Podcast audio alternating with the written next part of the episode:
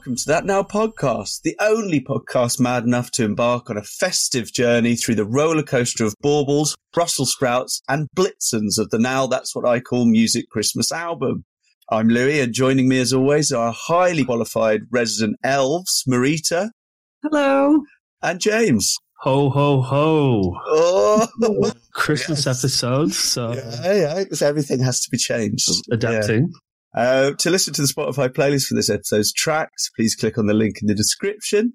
And if you want to get in touch, please email thatnowpodcast at gmail.com or message us on the Insta at thatnowpodcast.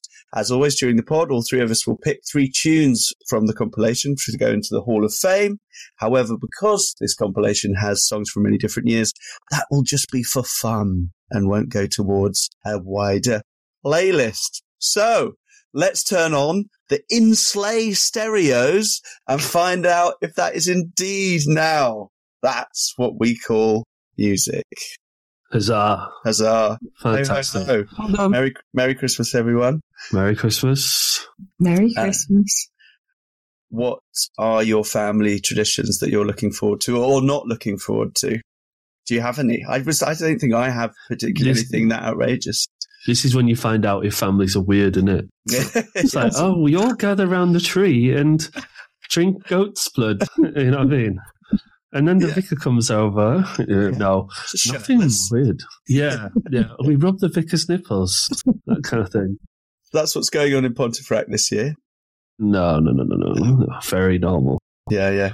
Mal, have you got anything? No, none. Absolutely none. The only Yeah. Vague semblance of a tradition was when I turned about 13 and Mm. heard Slade's Christmas song. I can't remember what it's called. Uh, and doesn't doesn't Noddy hold it it just screams, "It's Christmas!" halfway Yeah. through. Yeah. I, I did that for a few years. Oh, that's quite. I can just imagine you doing that, like doing that seven a.m. sort of knocking on the door. Yeah. Oh, that's cute. It's No. also a little bit teenage wrong and like, yeah, I'm just gonna get mum up. Uh, do you have any Christmas traditions, Louis?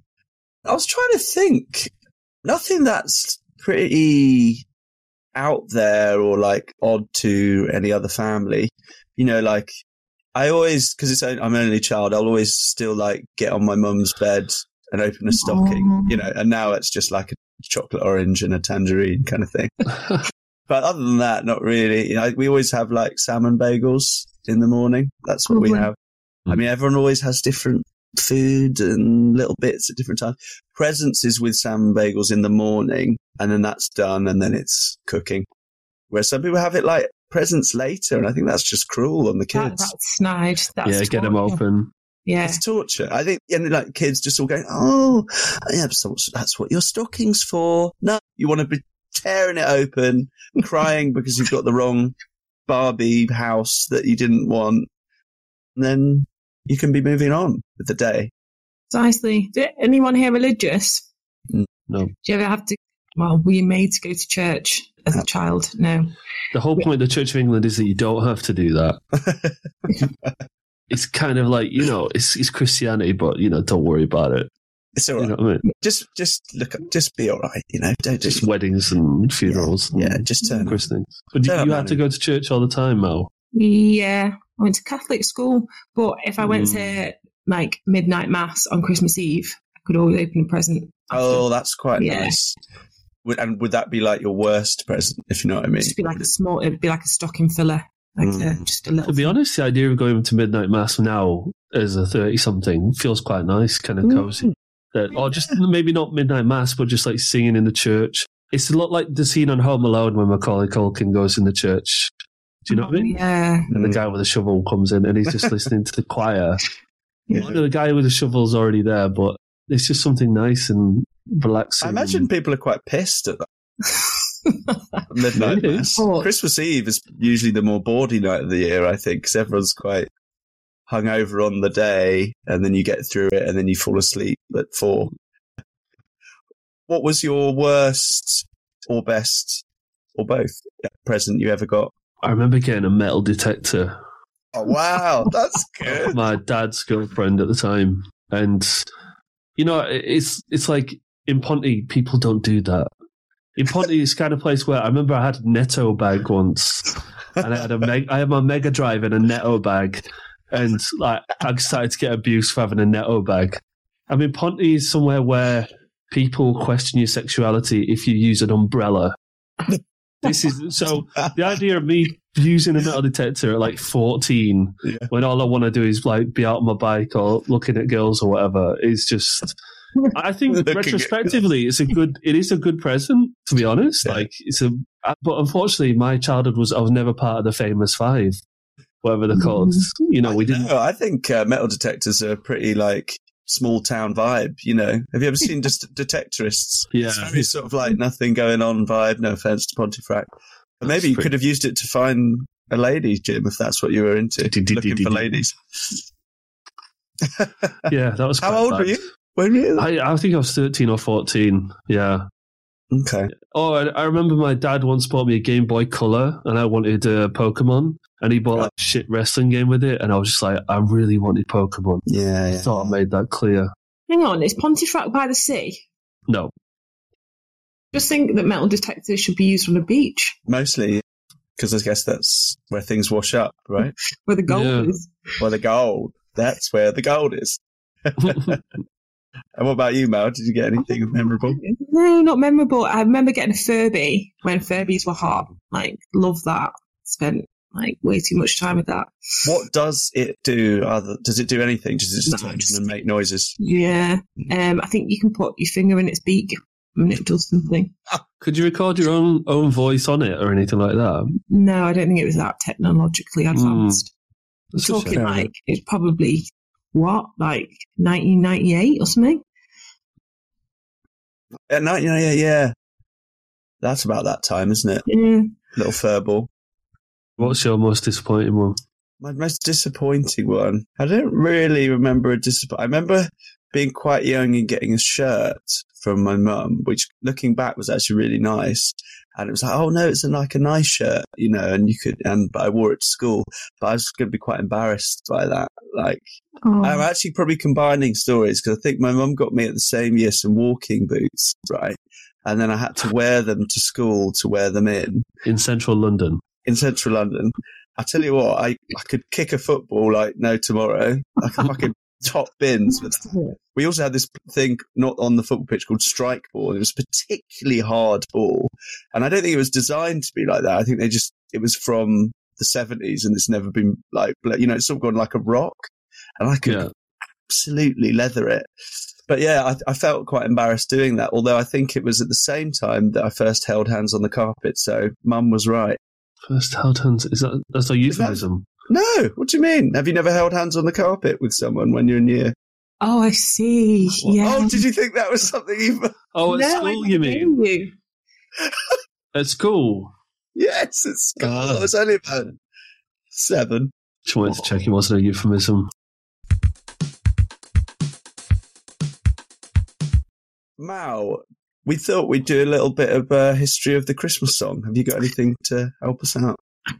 Can help you out Mm. and tell you that Christianity, the tradition of Christmas songs, stems from Christmas carols. Of course. So, as Christianity spread through Europe from the 4th to the 14th century, the first carols were produced by Francis- Franciscan friars who were followers of Saint, Saint Francis of Assisi. Mm. Off the back of that, um, other carols date back to the 12th century in Europe, particularly in France, Italy, and Germany. Classics like Silent Night and O Christmas Tree have German origins. And then there was a bit of a, a shift towards classical composers with Vivaldi and Bach, who all wrote and performed Christmas songs. But the first like big hitter of like our what we know and love as Christmas songs is Santa Claus is Coming to Town, which was written back in 1934 Ooh. and is the most played song of the past 50 years, according to the research I found. Uh, but there was also a shift um, after the 20th century. So before the 20th century, they were traditionally religious, as we've just mentioned. After the Great Depression, the US songs were not explicitly Christian in nature. And rather more secular, traditionally Western themes and customs. So, you know, going back to mistletoe and ivy Mm. and the like. White Mm. Christmas. Yeah, exactly. So there's a- Interesting. Oh, thanks, Mal. That's quality. I did a little bit of research like that, and I've got nothing more to add except I found quite a nice version of what supposedly is the first carol ever. So I'm going to share my screen and play it to you because I think we'll be allowed to because it's just there's a spirit, there's kind of copyright spirit of 18, copyright spirit from. It's from a 800 years ago. yeah, yeah. Oh. So I think it's from 129 AD, obviously not recorded then, but but the uh, the hymn is called Angel's Hymn, and shout out to Polly Seymour who uh, recorded this video, and it's performed here by the Rollins Singers in hmm. 1988.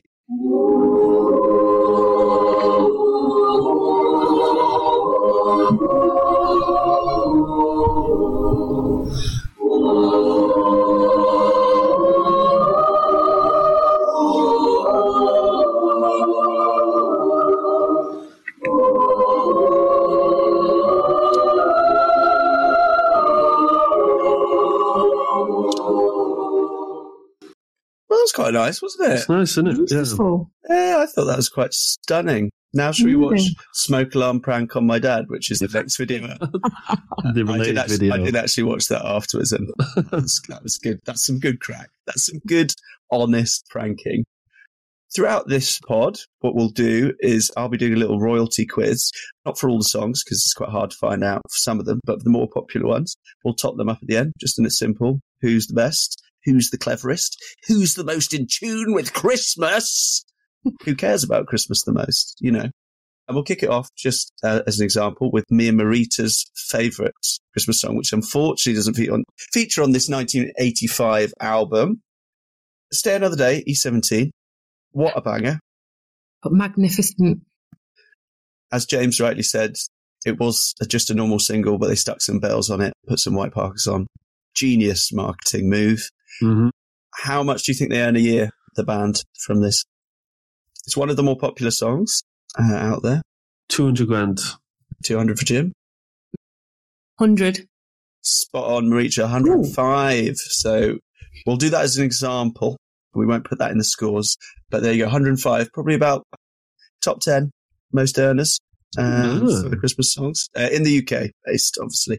So you get the gist. Won't be for all the songs, but yeah, uh, 1985. Now that's what I call Christmas. Is that what it's called? Now I can't remember what was it. That's called? the name of the album. Yeah, no, that's Yeah. what I call Christmas. Yeah. Let's dive in.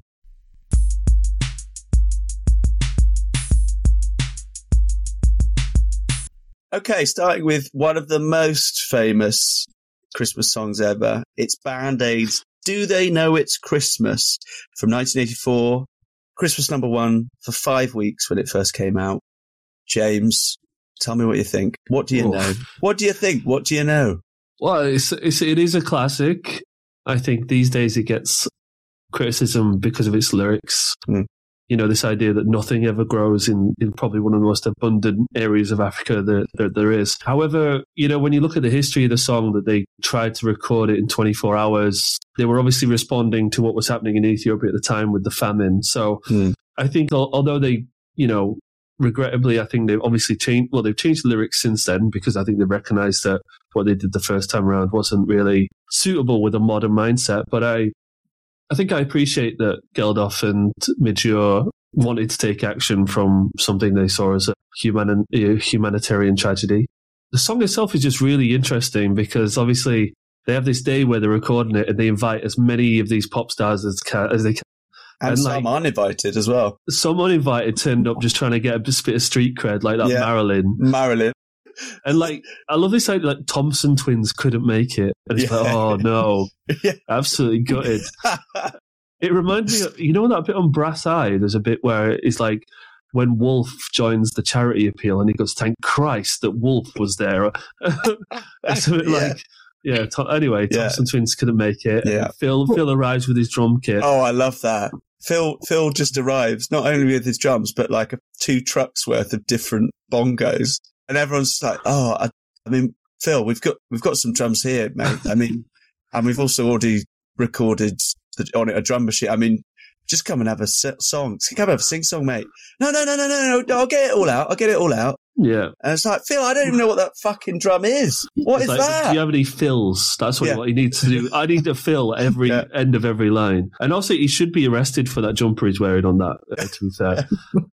But yeah, and it's interesting just seeing different stars, and some of them are clearly like worse for wear because they got there early, or they were like too pissed the night before, or they're yeah, yeah, yeah. a lot Boy of cocaine's George. being done. Yeah, George. And then there's obviously those people who took the time, did the face in the morning, and thought, you know what, this is yeah. Monday. This looks kind of big. I'm going to come in the afternoon and be a bit fresh. Like Paul Weller looks like he's off a Clearasil advert or something. And I love t- Tony Hadley. I'm a big fan of Tony Hadley from Spandau Ballet. He he's there with his t- two or three shirt buttons undone at the top, looking like he's just jumped off a horse or something. Like very dashing. and I love him. I love that about Tony Hadley. That yeah. he's always he's so smooth, such a crooner. I'm, yeah. a sucker for a crooner. Uh, but yeah, it's a great song. When I was looking at the Christmas songs, I was always thinking about like, is it A list, B list, or C list? That's kind of how I see it. I kind of put this in the B list Mm. Some of the other songs here, maybe a C. It's one of those staple Christmas songs, and yeah, a very good start to the album, I'd say. Yeah. Mal, do you want to tell us a bit about? Did you know what the Boy George story was there? Didn't he? Didn't didn't Bob Geldof ring him and he fell back asleep? Then he rang him again. He eventually got up, got yeah. on a plane, and managed to make it. Spot on, all the way from NYC, getting a call yeah. going, "Oh, famine! I'm knackered. Hang on, couple more hours. Concorde. Concorde, though. I mean, that's pretty cool. Out to Concorde is pretty cool. Is it? I mean, how quick was that flight, Concorde? Like, four hours, I think. Four hours. Oh, that's right, isn't it? Did you ever go on one? Not that old, mate. but also, he nails his line. His line is very well delivered as well. Oh, yeah. yeah. So, oh, and uh, Paul Young's on there. Mouse. Oh yeah, Paul, Paul Young. I mean, just quickly, do you want to try and guess. I've got all the names here. Can you just shout out what you think's who's on it? Oh, Paul so, Young. Paul Young. Le Bon's there. Our friend Simon Lamal. Yeah. Who else? Boy Shalimar, George. Boy, Boy George. George. Weller's there. Yeah. Phil Collins, the lads, already mentioned. Phil's Tears for Fears, one of the lads from Tears for Fears, I think. Maybe. Oh, Bananarama girls are there. Yeah. Mm-hmm. No Robert De Niro this time. Yeah. A very big Irishman you're missing. Oh, Bono. Bono, yeah. of course. Sings the troublesome, troublesome lyric, Well, tonight, thank God it's them instead of you. yeah, that's not uh, great. Which uh, I think we, we can all oh. safely say that was miss, miss, well, unwell thought out. Yeah, Ultravox, Boomtown Rats, obviously, Heaven 17, Spandau Ballet, Duran Duran. Ah. Our faves. George Michael, Sting, Shalimar. Ah, uh, Of course.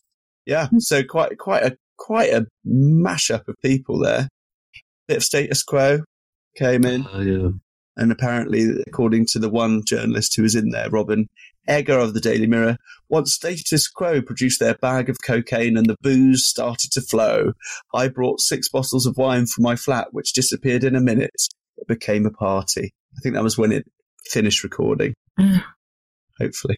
But do you think this concept could? Sorry, Louis. No, that's it. No, I'm done. No, I was going to say, do you think this concept could work today? Like, I don't know who would be in. Well, they've done it twice more. 2013 did you know they did it, right? It, but I mean, getting everyone into one studio. Megan Thee Stallion. Right. Nicki Minaj. Uh, yeah. Nicki Spinach. Okay. Taylor Swift. Yeah. Ed Sheeran. Beyonce. Yeah. Who are the new that Olivia Rodrigo? Chas and Dave. Chaz and Dave. Hi, Joe. I think you make a point though, Mal. I think it'd be harder to get a lot of these people in the same mm. thing. I guess the one thing they had going for them is it's British mostly. Kool and the Gang whereas in there. Cool himself was in, which is the odd cool. edition of this one. Mr. Cool. Can't get hold of the gang. So yeah, I think you're right. I think it would be quite hard to get a lot of people together these days few tiny what's facts. two cents, Luke, Mal, though? Um, yeah, what's your, Mal's what's two cents? Not really much to add. I was talking more about the story behind the song, which you've already mm. summarised pretty well, James. I was going to give a fa- I was going to ask, does, did you write down how much it raised? I certainly did. Geldof. yeah, we're we're doing really good back and forth repartee today, aren't we? We- It's like we've all done too much research. And Mal, what do you think? Do you have those figures for me? Over to Mel in the news. It's more a business meeting than a yeah, yeah, podcast. yeah, yeah. What's that Yeah. town The hall graphs. meeting? Yeah. yeah, he hoped Geldof had hoped that it raised seventy grand, but it ended up raising eight million. I can't be too specific about if that's eight million today, or obviously it will have made more over time. I can tell you how many were sold. Three million copies were sold by the end of 1984 when it was released, and by the 1989 it had sold 11.7 million, which is a lot of Hmm. a lot of records. Do you know how much the CD cost when it came out? I think I read it. Shall I not guess it? Yeah. You don't James? guess it, James. Four ninety nine, three ninety nine, Hey, what? What? Hang on. It's a Let's have another guess. Yeah. two ninety nine. Well, singles were two quid when we were 10. I don't remember. Oh, my, my first single was "Living la Vida Loca," so it shows how much I know. well, the B-side remix is on there. And my second was Mojo Lady. To be fair, Oh, so I still yeah. cla- crawled some There you are. stupid back there. Yeah. Well done. Well done. Uh, 185, if I remember. One eighty five. 135. Shit. Sorry. One thirty five. Can only It was dream 84. that these days. Yeah. Yeah. Well, yeah, absolutely. Musically, Mal, what do you think of the song? Do you like it? Do you like the music? Yeah, I suppose so. Uh, it's done for all the right reasons, so I can't dislike it, I suppose. Mm. Uh, it's Taking all that away. yeah, I don't, I don't know. It's quite hard to take that away from it. I quite like the chopping and changing between different singers, then bringing their own spin to a line. That's quite nice. It's a bit of a journey, bit of an odyssey. Um, the NME called it a rotten song, but I Yeah. don't it's rotten. It's no, I didn't. not it's not my favourite Christmas song by any means, but it's it's nice. I wouldn't turn it off if it came on the radio. It's definitely in my top ten Christmas songs. Hmm. I don't think it's. I don't think it deserves all the slating it gets. I mean, lyrically it does, but the, the obviously the right reasons, the meat, like what they done it done it for, but s like musically, it's Christmas time. I love it. Straight, I'm straight in. You know, yeah. there's no need to be afraid. And I just looked at my face doing that, and I Paul Young Oh nailed God. it. I think Paul Young, good friend of the yeah, podcast. it's Paul from school who you know Paul he's, from school. he's doing quite well to be on a Rex Christmas record with all his friends, isn't he? and his new showbiz mates. I uh, I described the bass at the beginning. That sort of sounds like sort of elephant seal at the beginning, doesn't it? So, you know, um, but I like the musically. I think it's good. I think I don't. I think it get, should deserve any stick for it. Yeah, We all know the lyrics. We all know it well. I think it's up there, and the fact that it because obviously it could have just been a terrible song and everyone bought it anyway, but it wouldn't have done as well if it wasn't a good song as well, right? Yeah, agreed. I, I do. I do sympathise like with what Mao said because a lot of these songs, because we're so indoctrinated in them from when Mm. we're young, it's hard to even be objective, isn't it? You know what I mean? is. Like, it's It's like going to be a hard one. some of these songs. If you heard it as a you were you were a spaceman that came traveling, let's say. Oh, And you heard it, and you'd be like, "God, that's dog shit." But if Yeah. you've heard it every Christmas from when you were zero years old, yeah, yeah. you can't distinguish good from bad in, in many ways. So, I mean, I think maybe you can put them in, like I said, categories. But, Mm, Tearing. but but to say they're terrible is kind of difficult because they're just so part of the fabric of the.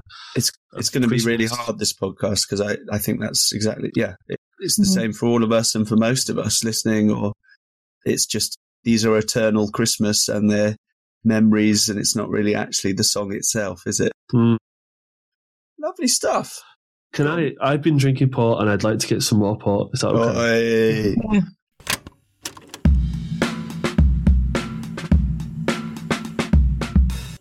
All right up next it's Roy Wood with Wizzard with I Wish It Could Be Christmas Every Day. Interestingly, on number four in the charts in 1973.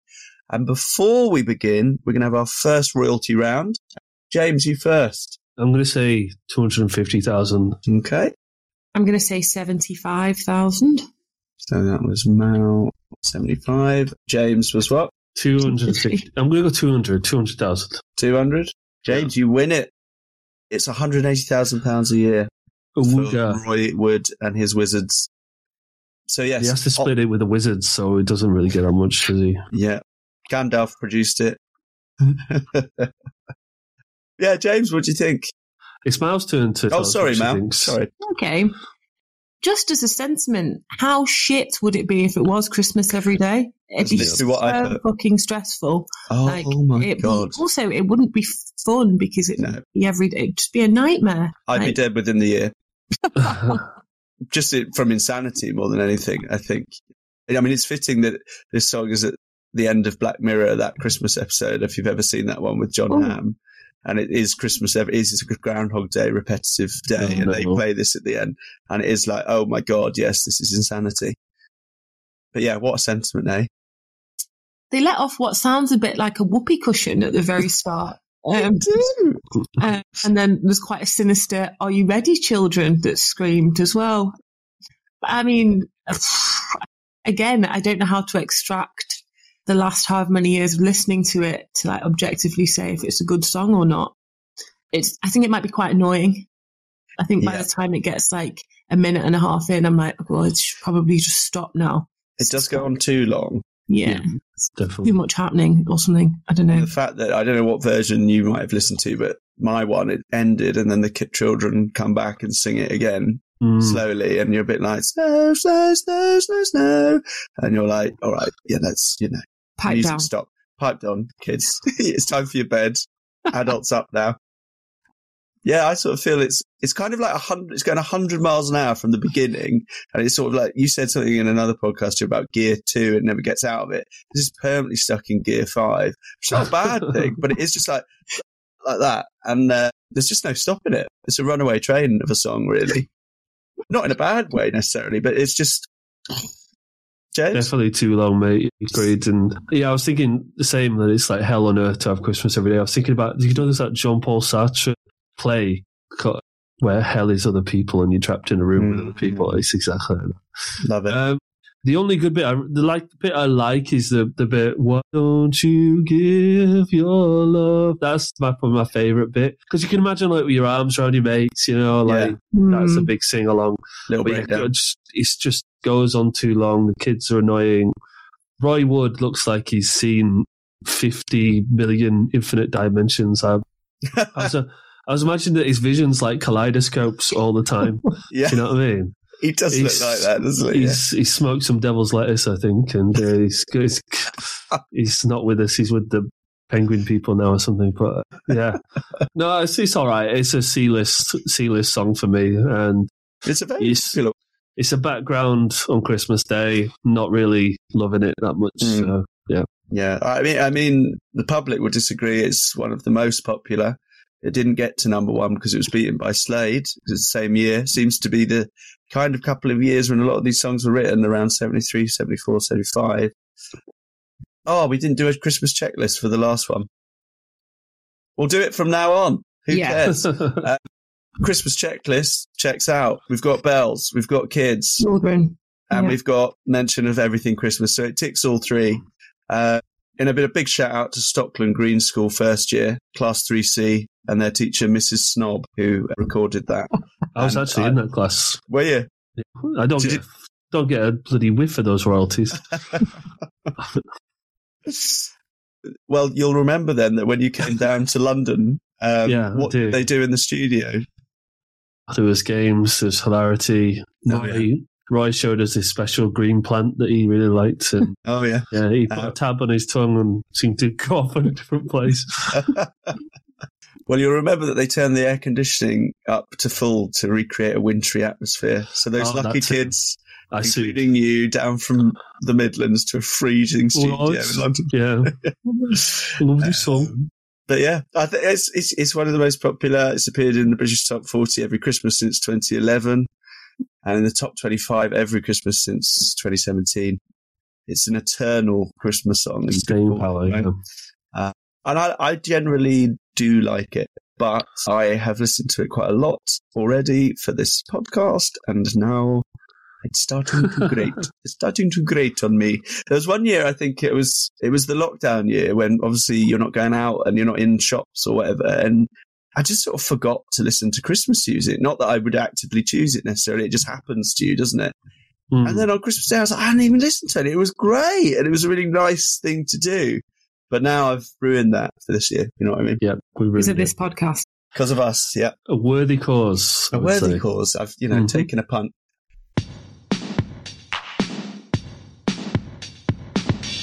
Okay, next is some other wizard like folk. Slade with Merry Xmas, everybody. It was Xmas number one. It beat Wizzard to the top in 1973 and stayed there for five weeks. And we'll have the next round of royalties from you both. Uh, Maurita, please. How much was the last one? 125? 185. I'm going to go 125 with this one. I'm going. I think this is a big hit. I'm going half a million. Oh, Boom. And James has got it bang on again. James It's in the region of £500,000 a year for Noddy Holders Pension Fund, as he said himself. They are not my words. Hmm. Uh, I'll take this one. This is my Hall of Fame, number one. Not as in my number one out of my Hall of Fames, but it's my first one. I think I like Slade. I've listened, To, I know this song. I, the last one we did in a podcast a couple of ago, I really liked it. Everyone hated it. I think I just like them. I think it's Mm. simple. I think they can write a good hook. I think it's quite naff. But I think I quite like it. And I think a lot of other people like it. I think I'm just a bit embarrassed because my mum listens to this podcast and she'll be really devastated that I like Slade. But, you know, she might just go, Oh, it's just a phase. I say, Oh, no, oh, you'll grow out of it. I say, No, this is who I am. I'm, I like Slade. So I think I like it. It's the, it's the best one out there, I think, maybe, bar the next one we're going to talk about, I'd say. But there's a big mouth movements from you both. So I want to give that to Mal first because there was a big O on your mouth. I was laughing at you saying that your mum would be embarrassed. that You're a secret Slade fan. I Um, only know two, so maybe I'll be disappointed. But you this is- into their back catalogue, pal. yeah, I need to get back in. Yeah, after this Christmas discogs. Yeah. I actually really dig it, and I Mm. think it sounds quite Rod Stewart esque. Oh, Mm, Um, true. couple of fags. Like, yeah, exactly. I, I don't mind it. I don't think I don't think it's one of the best Christmas songs. I think it just happens to be one of the most played, and and therefore maybe we're just accustomed to it. But Mm. like taking it as a song, lyrically quite good. Does it Mm. have all the criteria of what makes a good Christmas song? Bells, bells. choir. Don't think it's got a I choir. don't think it's got a choir, choir. has it? No. No. But mentions of all the Christmas things. So t- a solid two out of three there. Speaking of the lyrics, Mel, I actually, you know, it was quite a disappointing week for looking at lyrics, I think. But except this one, actually. And I thought, because obviously they're all quite generic and Christmas, blah, blah, blah. This one was quite fun. It was quite a little bit bawdy, a little bit naughty, you know, like, do the fairies keep him sober for the day? Like, oh, he's an alcoholic, or, you know, you should go, like, does your granny always tell you that the old songs are the best? And then she's like dancing and that, you That's know. a nice one. Well, Yeah. that's nice. What will you do when your daddy sees your mama kissing Santa Claus? There's an affair. So there's, you know, there's some good, like, but cheeky, you know, nothing too morbid, right? Yeah. Uh, so I like your that. mum, your mum's getting off with an Alki Northerner. That's it's quite quite. Why A, is, he, why is he a northerner suddenly? he's from the North Pole, Oh, very good. right? Yes. So it's a dodgy accusation, really, that your mum's getting off with an Alki Northerner. It's No. not. It's your, your dad dressed up in a suit. Yeah, no. I'm just joking. Yeah. Oh, okay, so It doesn't exist. What? I was that's what I was going to ask at some point over this Hmm. podcast. What age did you stop believing in Father Christmas? I think my cousin told me one year because I shared a room with him, and he said, "You don't think that's Santa coming in with the stocking, do you? It's your mum." And I think, Hmm. yeah. So I, I must have been under ten. yeah, eight or nine, I think, probably. That's kind of a standard age, wouldn't you say? Mm. Yeah, I reckon Yeah. it gets ruined if you've got siblings or indeed a cousin. Yeah, Yeah. That's it. Yeah. yeah, yeah, yeah. Yeah. I, uh, uh, the one comment I saw was the British Christmas national anthem, nothing more, nothing less. I think that kind of sums it up. Yeah. A really good song. It is like the Christmas song in, in many in many ways. Mm.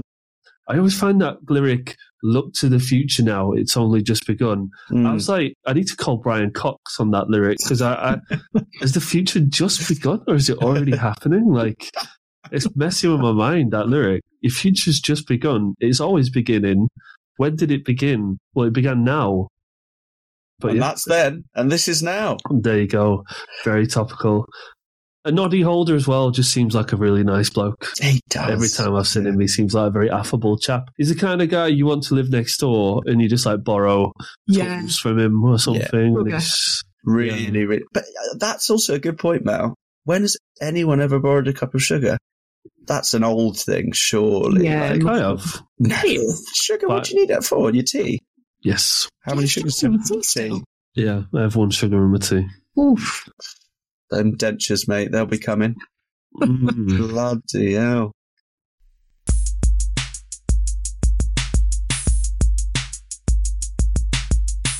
Moving on to what I'm going to guess is Maurita's first Hall of Fame. It's Wham's Last Christmas coming in at number two in 1984. And that's only because of it was the same year as Band Aid, despite. George Michael also singing on the Band Aid single. Round three of royalty rounds. Uh, James. I'll. This is this song's big in the US as well, so I'm going to go six hundred thousand because I think it's just got that edge on Slade, who are a very British band, right? So if Mhm. Slade are doing five hundred grand, then maybe maybe Wham are more like six six hundred, six fifty, maybe. Okay, man. Say six hundred. Mm, 250? Mal, James has got it again. Oh He's got his God. eye in. It's £480,000, One hundred eighty. Yeah. um, which I think, oh, ding dong. Is that me? It is. Who's that? Shall we answer the door? It's George Michael. oh, hi, George. Back from the dead. you know when we were recording this song that it was very difficult. well, you know, he died on Christmas Day. Did he? Yeah, remember Uh, that? Which is Hmm. incredibly that nothing has sort of meant that uh, that made the record shoot to number one around that time. Obviously, it was too late, but next year is obviously a year on. I don't know. Anyway, Mal, tell us, was I right? Is this one of your Hall of Fames? It's not, but he has a beautiful voice. Like it's magnificent. It's. Mm. I never thought I'd be saying this about George Michael, but it is a fantastic voice. Hits every single note. It's magical. It's Christmassy. The I can picture the video in my mind's eye. You know, Mm. it's just it's it's brilliant. It hits everything I want from a Christmas song. Yet it does not make my um. wow. Yeah. What what's what would it have needed to reach your Hall of Fame? Oof. I don't know. Maybe, oh, maybe I should reconsider my Hall of Fame options. I'll sit on it. Mm. Let's see what James has to say in the meantime. Well, you're asking me about Christmas traditions. Actually, my typical Christmas looks exactly like the Christmas from the video of this. We all go to a ski lodge. yeah. We all have fun in the snow. No, I, I think it's a very tender song, and I think it's got a very universal appeal because Christmas is a place, is a time that kind of focuses on our, our energy on like. I think we've all had our hearts broken at Christmas, and maybe we've broken some hearts at Christmas. Am I right, Mm. gang? And I, I also think Christmas is also a litmus test for relationships when you bring people Ah. home to your parents on Christmas, or you know when they're not vibing with the family on Christmas Day, and you're not picturing it doesn't the picture's not right. That's a very big litmus test, I think. Very true. Good point. Yeah. It's our first sort of sadder song, isn't it? Yeah, although George, to be fair, in the video, he's given this last approach, right? I'm going to go very hmm. Yorkshire for this. Yeah. He's given this last approach. and then the next year, Ridgeley shacked up with her, and George has, George has already got a new partner.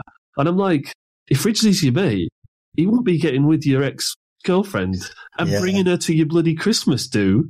You know what I hmm. mean? It's like, come on, have some respect. Ridgeley does win some points back because he looks like he does a cracking Christmas pudding in the video. Mm. So you need to keep an eye out for that. But yeah, agree with Mal. Quality of delivery from George is fantastic. Mm. And I really love the end bit that gave you my because um, me and a friend of mine, whenever it came on at our office Christmas party, would try and nail it exactly the right time and shout it as loud as possible. And that's my favorite line. And I wait the entire song every year for particular line. So yeah, Oh, it's lovely. I mean, in complete agreement with you all. It's just George can't do anything wrong in my book. I was saying it to a friend last night. I mean, yeah, I think Hall of Fame for me, I'm afraid. same.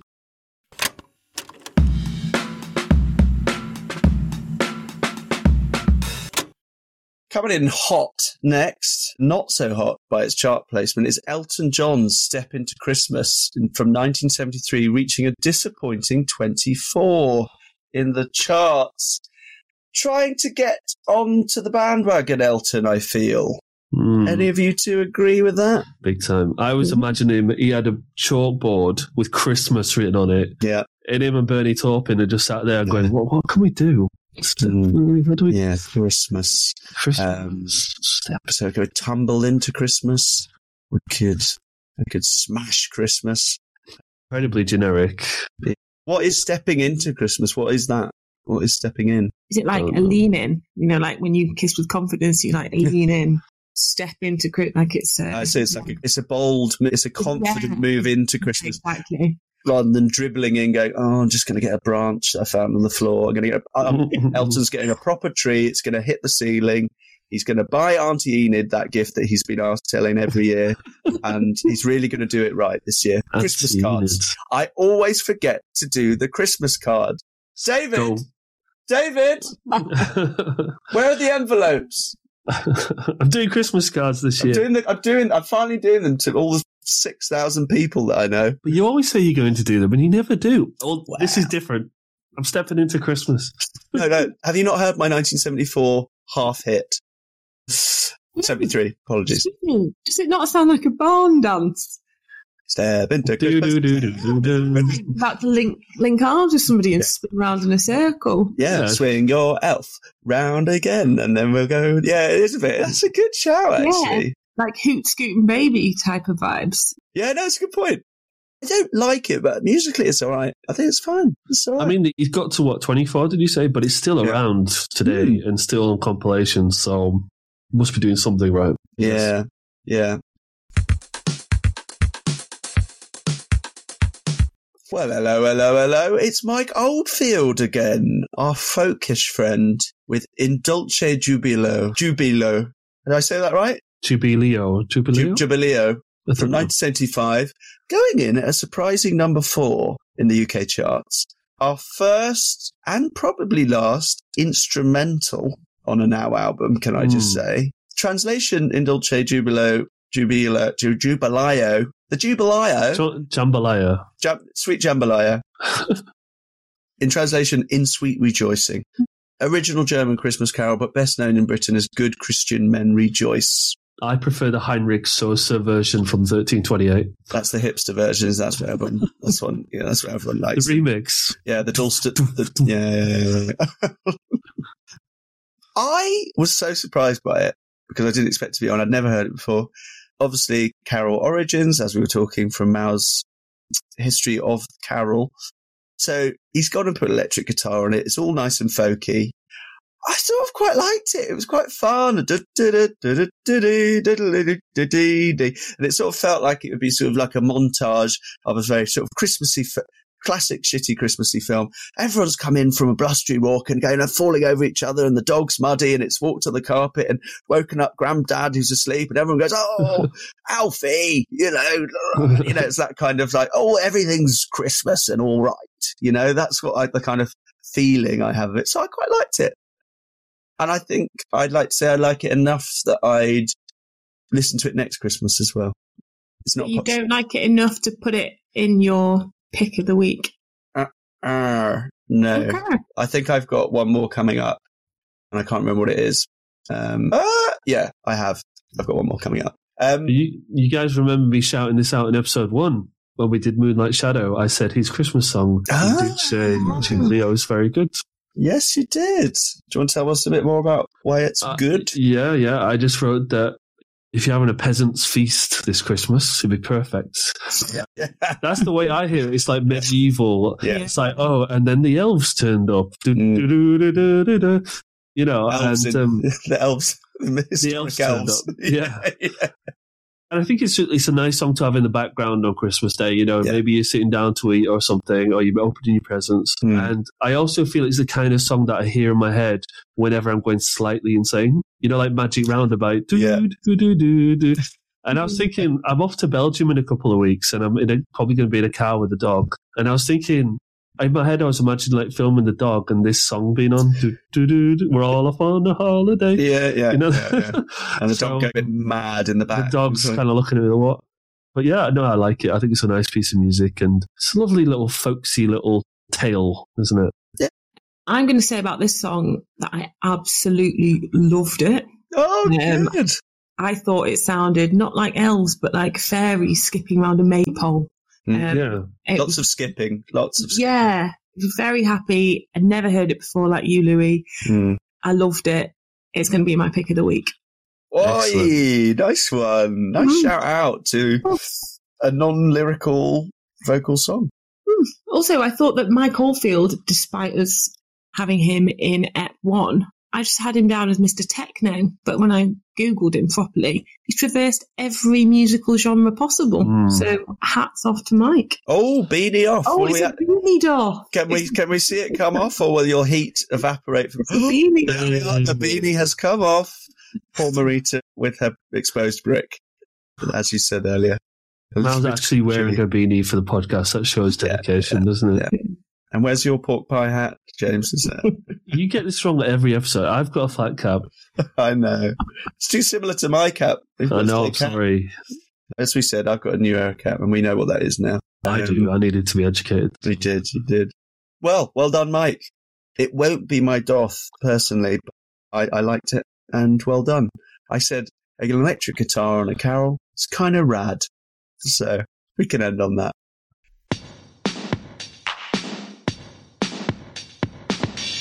Moving on to Paul McCartney's "Wonderful Christmas Time." Christmas Time, one word. 1979, coming in at number six on the UK charts but it is popular enough to have a round of royalties. Maurita, what are you going to go for? Oh, I'm doing so badly. You need to. There's only probably about three more, so I think you need to. If you, if you don't get this, yeah, Four thirty. Four thirty. Four thirty k, I presume. James, 400,000.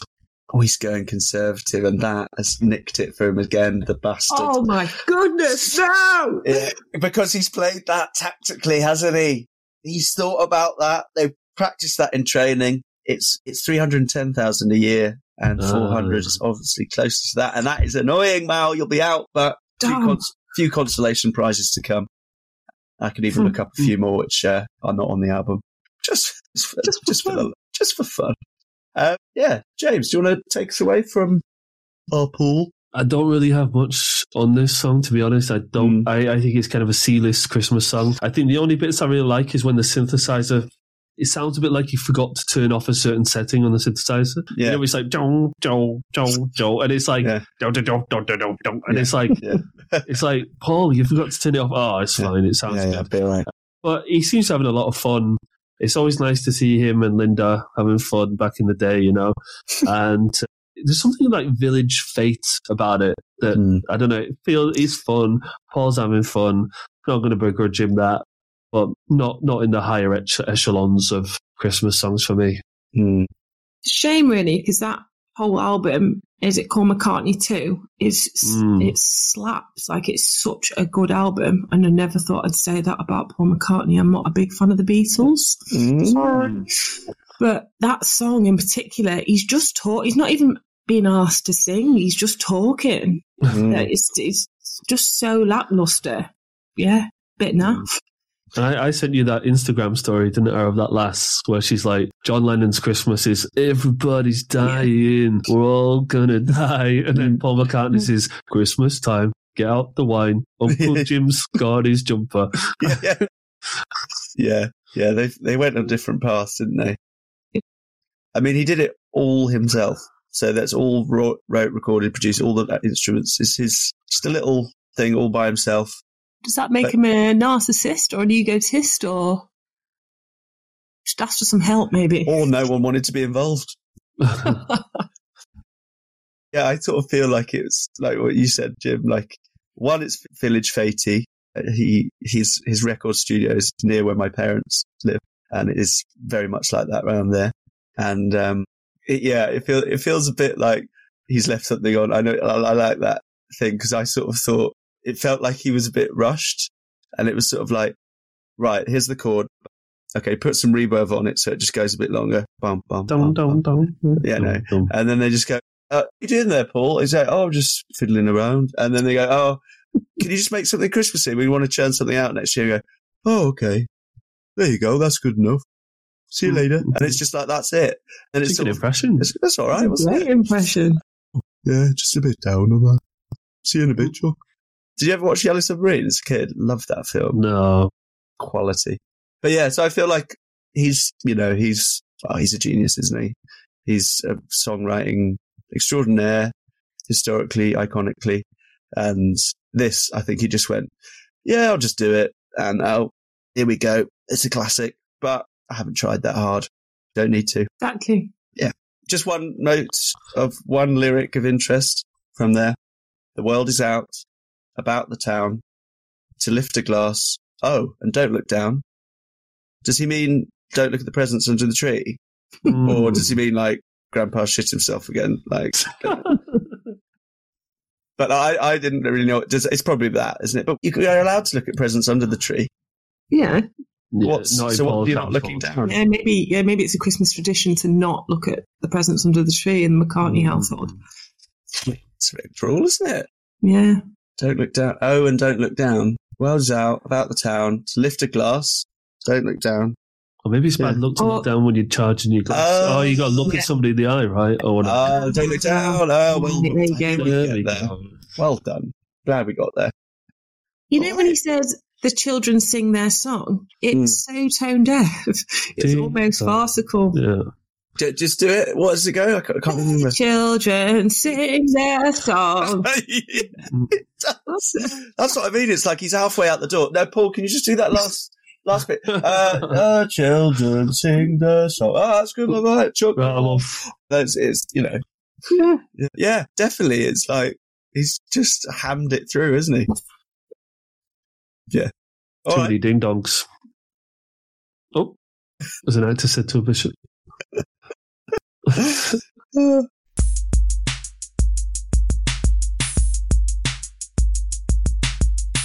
Shakin' Stevens, not with the Christmas song that we all know him for, um, but Mm. Blue Christmas, cover of the famous Blue Christmas, coming at number two in the UK charts, 1985. I believe he was doing a bit of a Christmas album, so just covered a lot of songs, and this was the one that was the single. Mm, Mal, do you want to take it? It's just a straight rip off, isn't it? It's, he's Hmm. not tried to add in any extra elements or put his own little spin on it. He's just, it sounds a bit like someone doing Elvis at karaoke and kind of Mm. in a sem- similar vein to the last track, just very lackluster. Like he's been dragged into that recording booth, kicking and screaming, and he's just had to just do it. Yeah. Doesn't sound happy about it. It's not. It's not. It's not. Well, it's called Blue Christmas. It's not. Obviously, it's not joyous, but it's just. Mm. Does it cover any of our criteria? One, mentions of Christmas? She's got bells. Don't think so. No, it's like No, it's- rockabilly, isn't it? No, it's pretty naff. I think. flopped it, flopped Mm. it. Yeah, it does. It's no different to the original. We've discussed this kind of problem before, and that's up to us whether we think that's good. And do you know what? No, it's just Elvis just listening to Elvis cover, isn't it? Elvis karaoke. James, I do think the production is just slightly boosted. It sounds like what Elvis would have recorded 20 years later when he had the opportunity for a better studio hmm. with a more clear piano or a more clear guitar. So in that way, I do think it's like, okay, he's done enough to kind of justify. It doesn't. It doesn't justify a cover, but I can understand somebody maybe choosing to listen to this because you can hear the piano and the guitar a bit clearer because it's not from some fuzzy studio from the '60s. But yeah, I mean, Shakin' Stevens has spent his entire life just being an Elvis rip-off anyway. Hmm. Which fair play to me. Like if he likes the music, whatever, it's fine. I think he's that's what he's you know he's into easy. but yeah, not really, not really doing anything new. And I don't think you'd be, you'd add, if you added it to your playlist, you'd be adding Elvis or whatever Yeah. version of Blue Christmas, wouldn't you? So, no.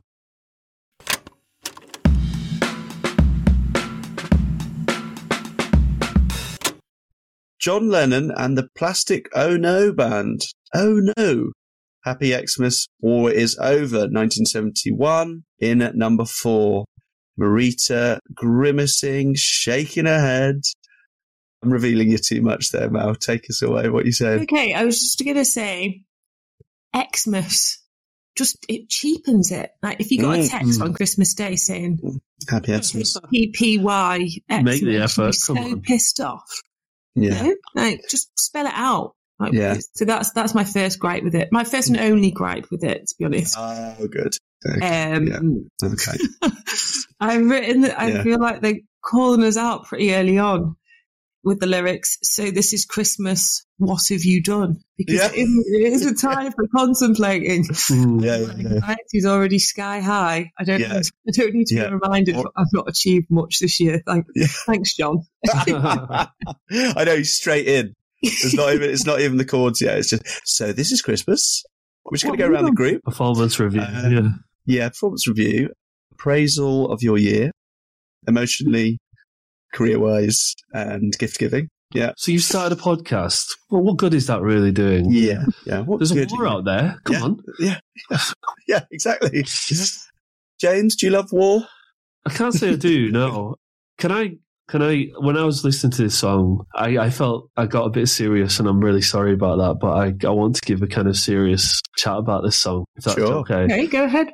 Yeah, I just wrote. I think it's Lennon's finest hour for me. I think it's a very beautiful song with a simple, powerful message that war is a choice. I think the, the choir and the strings are all very powerful. And my favorite writer of all time is Dostoevsky, and Dostoevsky is a is a Christian. I'm not a Christian myself, but I sympathize a lot with some of the things that, that Dostoevsky says. And one of the things that Dostoevsky says is that we could have heaven tomorrow on earth if everybody acted in a Christ-like way. And a lot of what Dostoevsky says is no matter what people do, no, all the modern ideas that exist in the world, he says they still can't think of anything better than acting like Christ.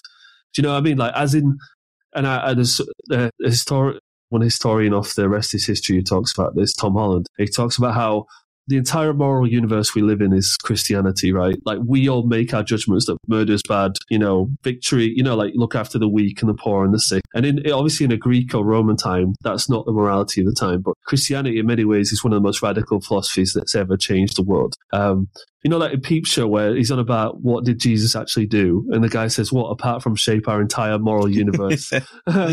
so, but but this idea that war is a choice and that you know tomorrow whatever's happening in the Ukraine or whatever else could just stop if people no I'm not saying like the ordinary person but you know somebody like Putin or someone you know I think that's a very powerful message um, there's actually a Dostoevsky book called The Idiot where it's about somebody who does act like Christ and everybody takes advantage of the fact that he trusts everybody and he, Mm. and he does he does just give his possessions away and he does and whole Dostoevsky's whole point is that we can't act like that, but we should still try. And I think that's a very like modern, you know, like in, in a way he's both a Christian and looking at Christ as like something that you cannot do yourself in your modern life. But I just think I always found this message in this song that war is over if you want it. I think that's such Mm. a powerful message. And whilst I'm not John Lennon's biggest fan, the fact that he's publicized this, I think some of the greatest artists in the world, they can mix high intellectual concepts with popular, you know, art. And I think he's absolutely nailed that there. And that's what I think somebody like Bowie's very good at as well. Like, you know, he's somebody that everybody knows as a household name, but his songs and his ideas are con- complex, but he's, he's allowing people in into his world and accessible. So, um, yeah. And, um, also, you know, we were talking the other week about the Christmas truce as well. And I think it also speaks to what Christmas is about. And it should be about hope and optimism and about how cynics should try and be optimistic and this that this that ti Christmas is a time for renewal and a time for change and a time to think about how you can do something differently or how you can be nice to your fellow man. You know what I mean? So I think he ticks all those boxes, and I think it's a real piece of art. This song, and yeah, I'm a huge fan. James, I didn't know they were replacing Melvin Bragg on in our time but with yourself, but I mean, hats off, and I mean that sincerely. I mean, Yeah. well said, mate. I concur. Cheers. I concur. Um, Um, Yoko can't sing for shit though. so I think she can. You think she can? Oh, Yeah. Oh, I don't I- think so. I'm going to send you a song. Um, I think it's called "No One Sees Me Like You Do," which is a bit of a tearjerker. Um, Mm. I, I know, I know what you mean. Maybe she, she's just she may, might be a tad off key, but somehow it works. Maybe with her accent or something. It Maybe. yeah, blends quite well. I My think it gives an added I- element to it. Fair enough. I'm glad you've come a, like, against me with that because I it's a bit undecided because I was listening to this and I could get ah, the, the. I was sort of like, Ooh, it's on the edge for me. And I was telling my mate last night, and he was like, "Yeah, have you seen that video of her singing with Chuck Berry and John Lennon?" And I was just thinking about, yeah. and she just goes, "Ah!" and it's just like, sort of like that's just screaming. And, And there is John's with where his idol. Chuck Berry's his idol. Yeah, and he's yeah, finally playing with him. Yeah. Yoko screaming into the mic and ruining it for him. and it's just quite funny.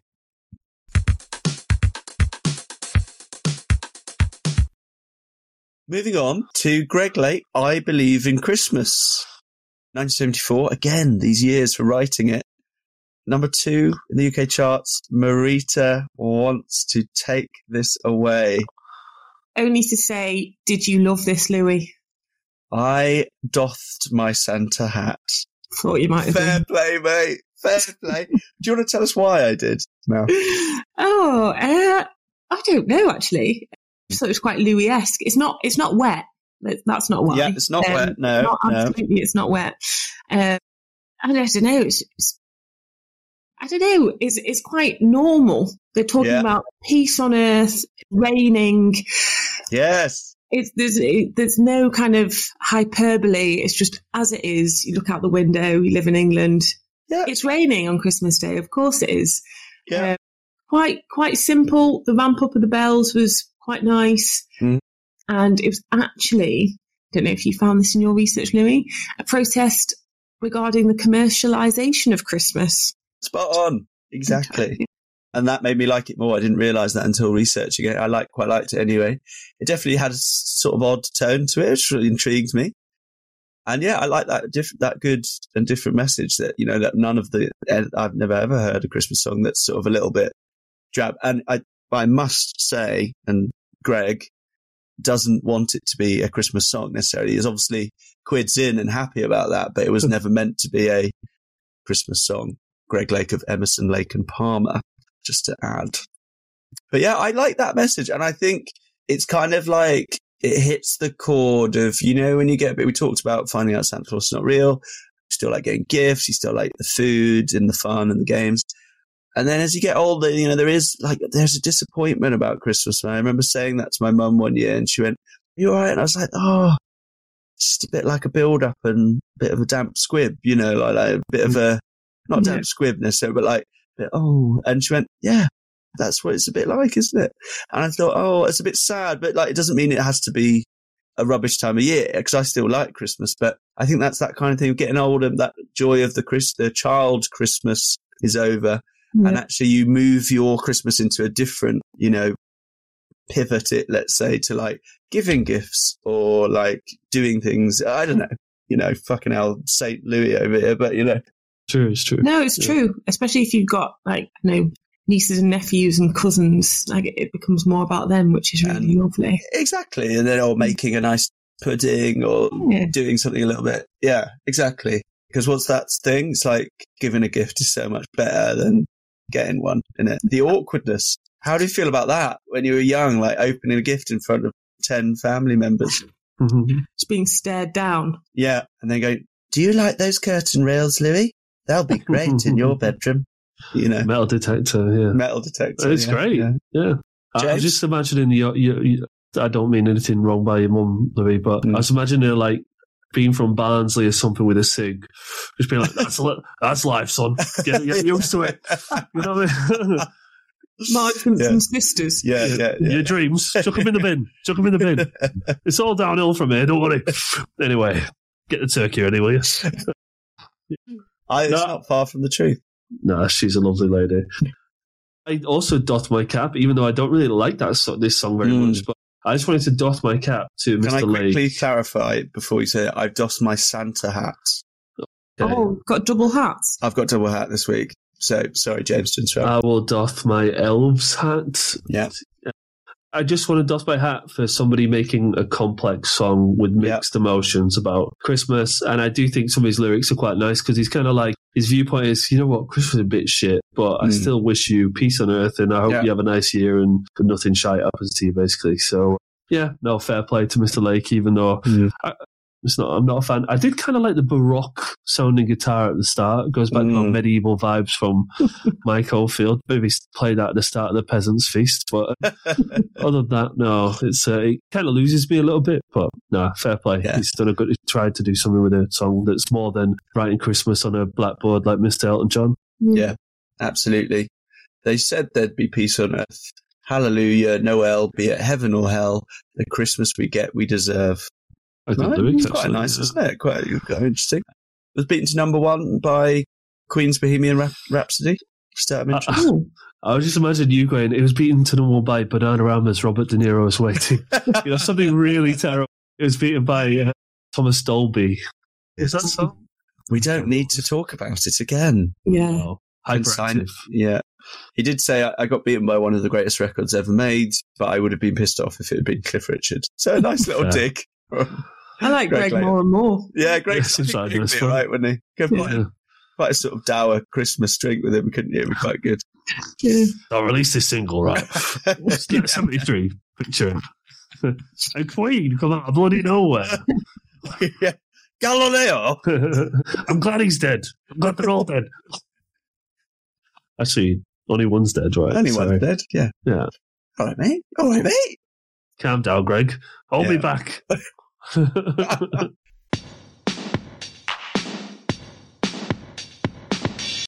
Chris de Burgh.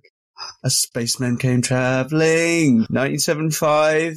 Number 15 in the charts. Louie doths his actual cap. This time we'll find out why. Two caps. After, after, no, it was the Santa's hat. I doffed my Santa's hat in the last song. Hat as a cap. I'll be doffing my cap today. Mal, a nice roll of the eyes. I'm going to go to you again. The first thing I wrote Yeah. is a Krista Berg and Phil Collins the same man. yeah, it feels a bit like that way, doesn't it? Small, slightly Isn't it? balding men, yeah. I think it's not very deep musically. There's nothing really there as backing music. It's just him warbling on about spaceman. Um, and warbling is a word that I'm going to stand behind. Hmm. When the na na na bit comes in, kind of gives it a bit of an extra added dimension. Comes a bit bearable, but ultimately it's quite tepid. That that's my take on Fair Mr. enough. Spaceman coming travelling. Yeah. So the the beanie will stay firmly on for you there, James. Do you want to add to the misery of Chris, or No, it's, it's all right. I, I think it's what I find funny is that bit where he's going na na na na. It goes on for ages. Yeah. Um, obviously, he's already painted this picture of a UFOs come over and everybody's waiting and gathering. Like, what are they going to say? I'm going to give you a message. What are they going to say? And then it's na na na na. Imagine them all just like looking at the watch, being like, "Oh, come on, get on with it, mate. I don't need all these na na na nas." And then he Yeah. goes, "Peace to all men," or whatever. Yeah, it's yeah, like, yeah. Fuck for that, right? Okay. And I also had this thing in my head when I was listening to it, where it's like, I think he's talking about Jesus. You know, he's like, you know what I mean? Like, wink, wink, nudge, nudge. Oh, Um, yes. Oh, Yes. is he? It's, ki- he's like saying, well, there was a savior, and maybe there's going to be another one in 2,000 years or something And like yeah, that. maybe it's just a bit of a reimagination of how it. Imagine if he came down from It's an the universe. And, uh, yeah. I also kind of do kind of find it fun the bit where it does na na na na. All the synths are going really crazy. Like, I, I kind of like that bit, but yeah, no, it's a bit naff the entire song, really. But Well, the fact that it's naff is obviously why I doff my cap. I think Kind of it's, fun. past- it's kind of, I, I, yeah, you know, I didn't. I'd heard this, yeah, and it's killing me what the chorus has been sampled in. I've been trying to look and I couldn't find, obviously, some dance song or something, but like, I doffed it firstly because it sounds way more futuristic than 1975 to me. I know that might seem a bit more that's speculative yeah. it sounded just even those Rhodes ish chords and that build, and it feels very full, and it just feels something that would maybe be more from the 80s, a bit more better produced. I don't know. So I was a little bit surprised. Um, I think Chris is quite a funny bloke, isn't he? I think he's another person who was at school with Paul Young, and maybe he wasn't a loner. He had friends, but he was like really into like Train Reading fa- sets. more like fantasy novels and Okay. musical theatre. So that combined the two. and then he was, you know, a very big performer. He was confident, but not necessarily, you know, I still think he probably doesn't have many friends. And I think it's, he's just, he's in his own world, which is not a bad thing, but just, he's never quite got out of in his own world. What's that? Fre- what's that? Uh, is space cadet? Can you call someone that? Right. Yeah. And I think yeah. he's literally spaceman right now. I didn't know it was a Christmas song. And obviously reading about it and reading the lyrics it is. And I quite like that. I enjoyed it. I love the chorus actually. La, la, la, very catchy. You can't deny. And this, I think it's a bit bold lead up to with the la la la and say suddenly the sweetest music filled the air. So sort of so good. Yeah. critiquing the chorus that's coming up. You know, Yeah. the meta-ness of that is fantastic. He's a bit naff, but I think he doesn't.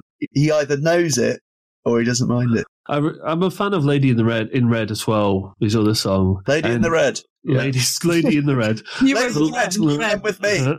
It's a border security. I especially like it because one of my mates used to do it on karaoke. Yeah. And there's a bit at the end where it's an outro that goes on for quite a while. Mm. And what's never in the karaoke subtitles is where he says, he just whispers and he goes, I love you. and, my, and my mate will stand on the stage with the mic ready. And even though it's like, it says like outro 40 seconds, he'll stand there like completely rigid and then time it perfectly and go, I love you. And I just, I love that. I love that. Like, yeah, and that's just got good memories of that song from that moment. So, Oh, nice. Oh, very nice. also, Chris de Burgh is one of these small fellows who's married a massive woman like Berman Freddie Ecclestone. I need to see a picture of that. I think Hang on. he is. I think he's like married to like a six foot five supermodel or something. Wow. Volleyball his, player. his daughter's like a semi famous model, if I remember rightly. You know, Only like because he's. Oh, yeah, she's huge. Is she? Oh no, no, no. There's He's so well, there's well, there's uh, quite a few different women I'm seeing at the moment. She's massive, or he's small. he's small and she's. Oh yeah, and his daughter's massive as well. Because he's like the size of a jockey or something, isn't he? Oh, he's oh, done. Oh, he's done well. wow. Is she, so what is it? She really tall, or is he really small? I think a bit of both. Both. Oh, he just Christopher looks so normal. If you know what I mean by that. Do you know, he just looks like you know your again your neighbour down the road. The neighbours with Noddy Holder and Chris de Burgh. They have a little, you know, discuss Yeah. of which lawnmower to buy next year. I like the He's- idea that you can hear from his garage that he's making some music. He just said, It's like, what's he doing in there? Yeah. And then Noddy just says, "Oh yeah, go. Yeah, that's that's quite good, Chris. I'll, we'll give Oh, Richard David Branson a call and see what we can do about Or it." you see Chris and they'll probably be like, Chris, do you play music? And he's like, Yeah, I do, I do a bit. I dabble a little bit. Yeah, Yeah. Dapple. Yeah, yeah.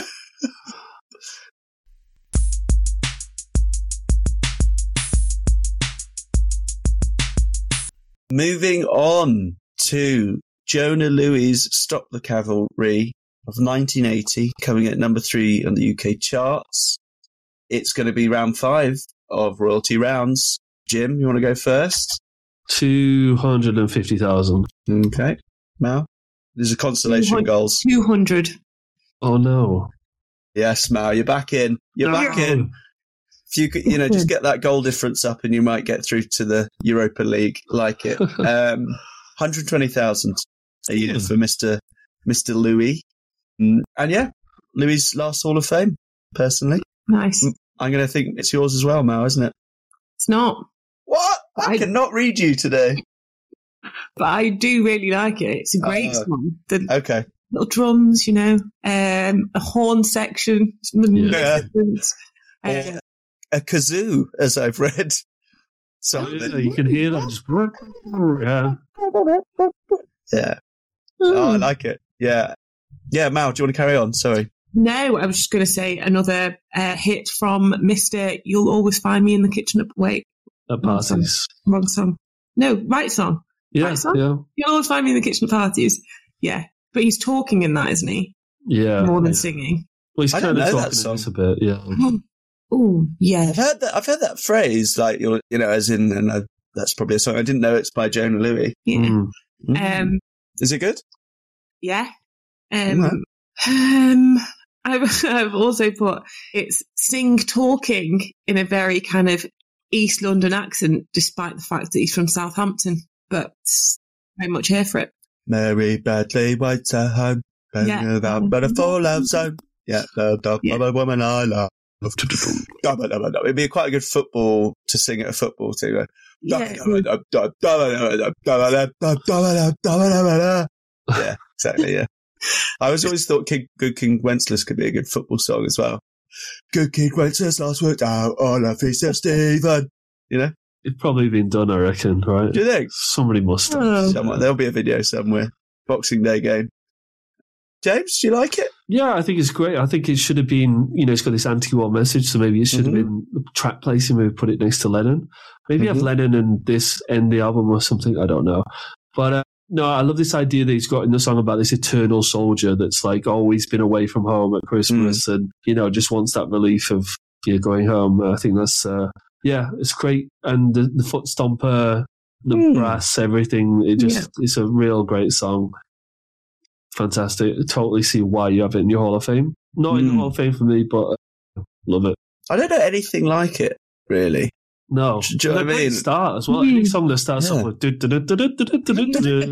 it's cool. It's a cool to arms, isn't it? Literally, yeah. Off we go, everyone. Marching. Oh, I love it. I love it. I, I was listening to it work today, just drumming on the desk. Yeah. Like that. So, yeah. You know, it's very, like, it's, well, it's mimicking sort of military, isn't it? Really? Yeah, exactly. Yeah. Everything, yeah. and uh, that's quite a wonder that that's sort of got in. It's a bit, it's the military version of In Dulce Jubilo, really. it's kind of like real different genre, but then sort of like the It's quite bound, isn't it? You know, um, yeah, I love it. I think I remember having when you had Freeview for the first time, you had two music channels. You had TMF and the hits, and I remember at remember. Christmas it, this came on, and I'd never heard it before, and I just loved it. And because I, thought because it was just so different to anything Christmassy, let alone Christmassy anything that I'd heard. I love it. Uh, interestingly, again, it was sort of not really a Christmas song on conception.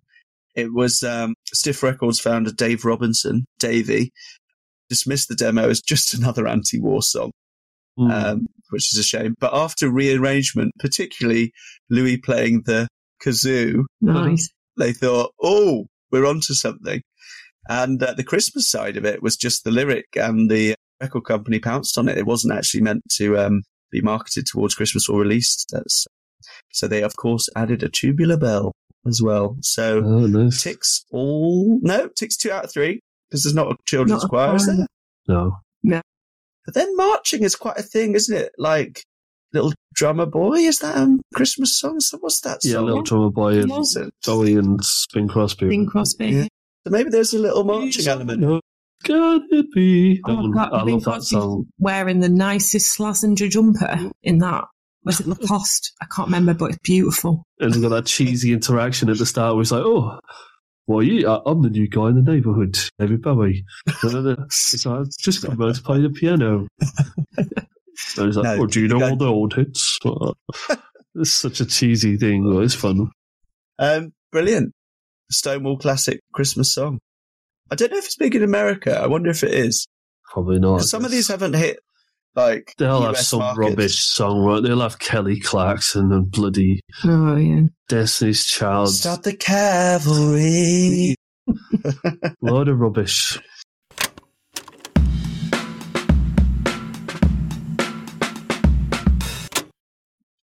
Moving on to something I'd never heard before, which is the Beach Boys' Little Saint Nick. 1963 hadn't even didn't even have a UK release, so I can't tell you where it came in the UK, but it came number three in the US charts.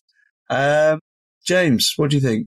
What do you think, I've mate? just been trashing American Christmas songs, but this is really, I really like this song. I mean, I think the thing with the Beach Boys is no matter how many times I hear them, Hmm. I will never get bored of the harmonies. They just Mm. sound so sweet on the ear. And Brian Wilson is a genius. Um, so yeah, I, I, I really like this song. Um, it's not in the A list, it's not in the top tier, but certainly a really nice Christmas song. And it's nice to hear the, the you know, I just, just don't grow tired of the Beach Boys at all, really. Even though so many of the songs have got the same harmonies, the same kind of like rock structure, the blues, 12 bar blues or whatever. Um, no, I like it. I like it. Yeah. I tried several times to finish this song and couldn't.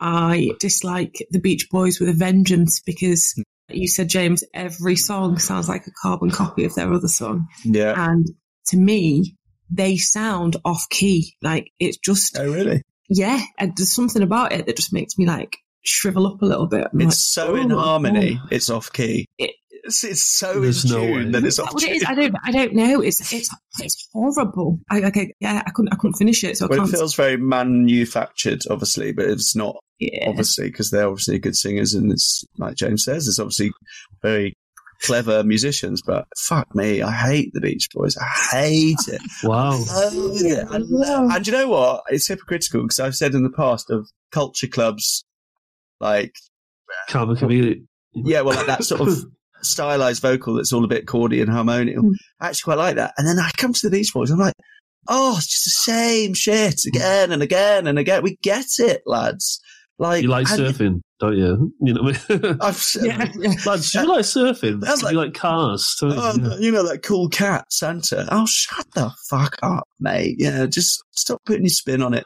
It's pointless spin, and just like, like fine. Like if you like that, like, but like their albums get up there in the top 100 albums ever, and I every time I try to give it a chance, I maybe I just don't like it. Not everyone likes everything, but maybe they're just they've done something obviously that no one else has done. So hats off, hats off, but not our hats, not my hat, James's hat. But No, my, not my hat.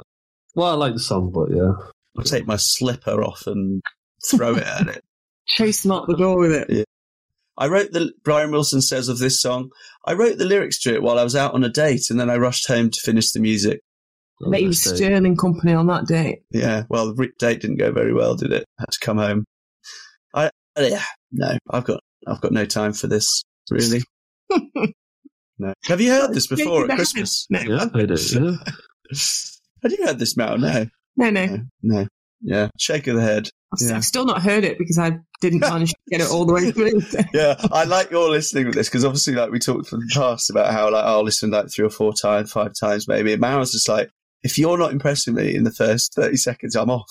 Yeah, got better than fish to fry. Yeah.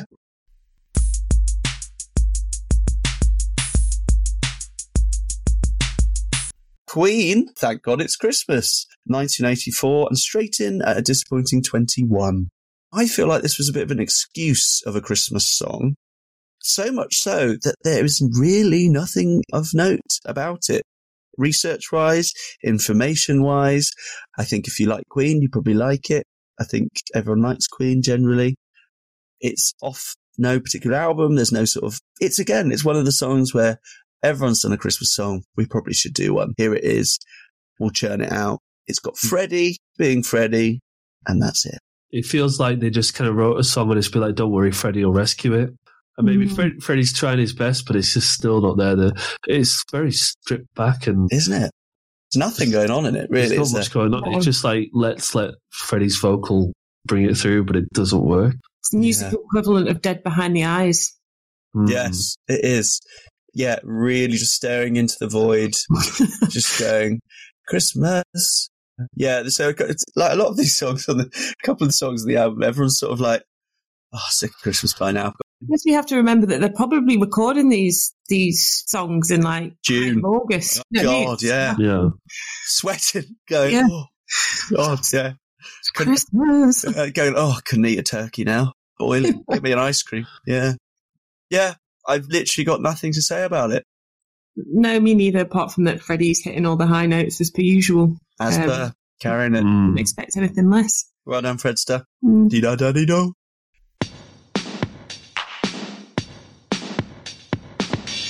All right, moving on to what I presume is going to be both of your Hall of Fames, and it's Mud's Lonely This Christmas in at number one, 1975, for four, four weeks, not five, four weeks at number one. James, take it away. No, I, I love this song. I just think it's, I love it. It's just this, you know, it's written as an Elvis pastiche, Yeah. but unlike Shakin' Stevens, it just, it's just fun. It's just really fun. And it's nice to have a kind of melancholic wallow in this kind of song, especially if you're not having a great Christmas, you know? Hmm. I think more songs just should have this moment where people cut away and start talking. Like maybe you're lonely this Christmas. You know, Yeah. this kind of thing. Like Elvis used to do it. So I think all old Yeah. singers used to do that. We're like, if we did that in the podcast, it's like, I hope you're enjoying your Christmas, this podcast. You know, this kind of thing. Yeah, yeah. But yeah, we should do that. Hope you're uh, enjoying the podcast this Christmas. A glass of port Mince pie. and I mince think pie. about my family at this time. yeah. Andy eating it just passed out on the sofa.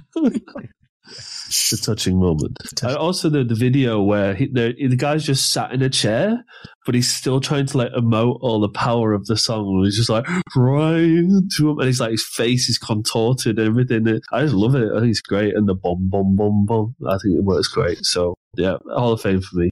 oh, nice. Mal, you in concurrence? No, it's there? not. It's not a Hall of Famer for I me. literally am never going to guess anything about your life ever again. I cannot get it right.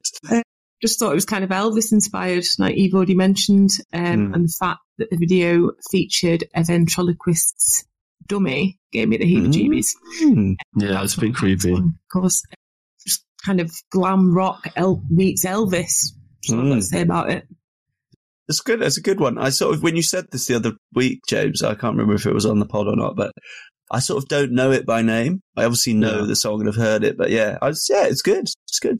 I like what you said about the contorting of the face, Yeah. which is obviously like Elvis esque. But I think what it makes him do is pronounce Christmas without an A, and I quite like that. Still, no, it's Christmas. Christmas. Uh, Christmas. Everything is Christmas. Yeah, Yeah. Yeah. So I like that. And I think, yeah, a fair number one. Obviously a popular one, too. We we like idiosyncratic into idiosyncratic singing, right? Mm. It's a bit like when I, when I talked about the Eurythmics, and I like the way Annie Lennox says emotion. You yeah. know, like they're it's just giving it Break a bit of flavor. stride. Break of my stride. yeah. Um, Yeah. do you come from a London? Yeah, they- yeah, yeah, yeah, yeah. So yeah, let's get a whole shed load of that. It's good. Like, Lovely.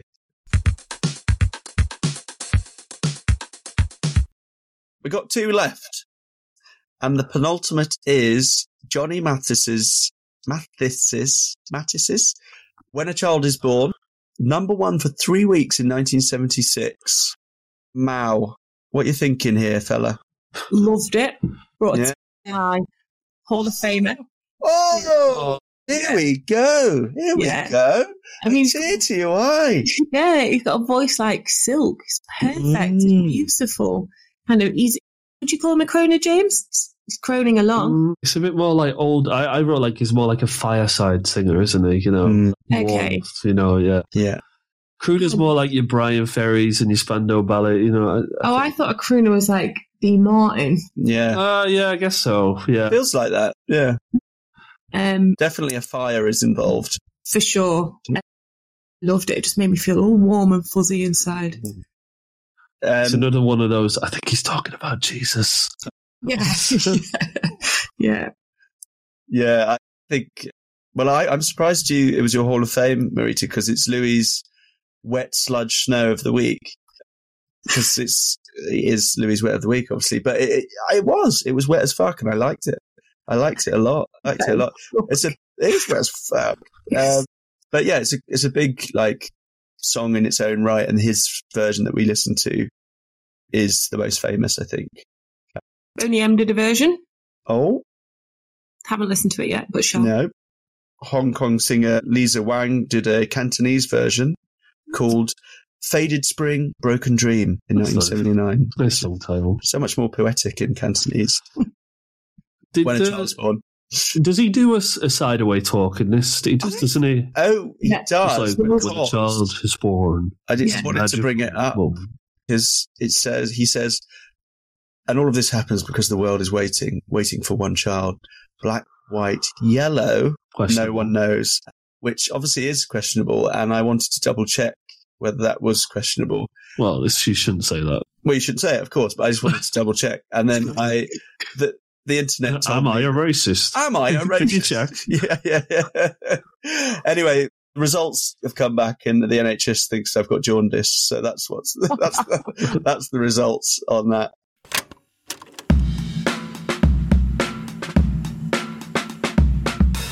And it's the last round of royalty rounds. Bing Crosby's White Christmas. Num no UK, unfortunately. Obviously, it would have come back around in later years. But number one, obviously, in America, 1942. I think, Maurita, if you get this, you win the whole thing. Oh, you're joking. Yeah, pressure's on. Where's the scorekeeping here? I swear I've got like five in a row this time. Yeah, but it's Christmas, so we give it. it's we give the Christmas, so she gets double points. we get the underdog. Gets So- to- it's one of the biggest selling, if not biggest selling single of all time. 50 million copies sold, 100 million copies sold, including the other versions of the songs. By 1968, it was released in 1942, it had already sold 30 million. But are you asking how much it makes per year or how yes, much? it so makes? we are still doing the original game, but that's just the context of the popularity of the song. I'm so wanting to win. Um, Oh, I need to lose, not to win. Four hundred. Nice. James, 800,000. Mal, you've won the What? Christmas round robin game. I demand the recount. It's only three hundred and thirty-five thousand pounds a year. Whether that means three hundred thirty-five thousand pounds a year, whether that means that's only in the UK because that's in pounds, I can't be sure. We'll have to Mm. ask the judges VAR that result. I'm not sure, but Mal takes the the clincher. I want to see the raw data. Yeah, you want to see the you want to see the recordings. This is a Yeah. recording. Yeah, most biggest selling single in the world. Second to, want to have a guess?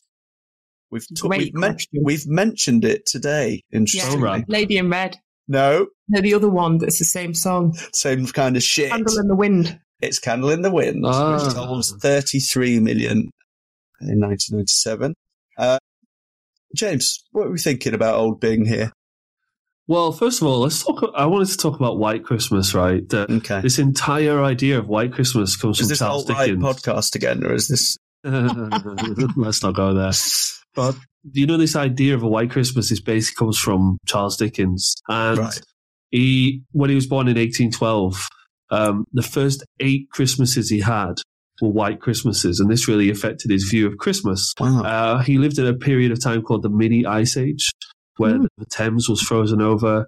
They'd have bonfires on the Thames, and Oh, they had be fine. market stalls and stuff, didn't they? Yeah, exactly. And so to give that a comparison of how unlikely uh, white Christmas is these days, if you're from London or the southeast, such as yourself, Louie, in the entirety of the 20th century, there's four white Christmases. Wow. But so I find obviously that's now worked into our entire idea of Mm. what Christmas is, and I think that's quite interesting that we're still longing for a white Christmas.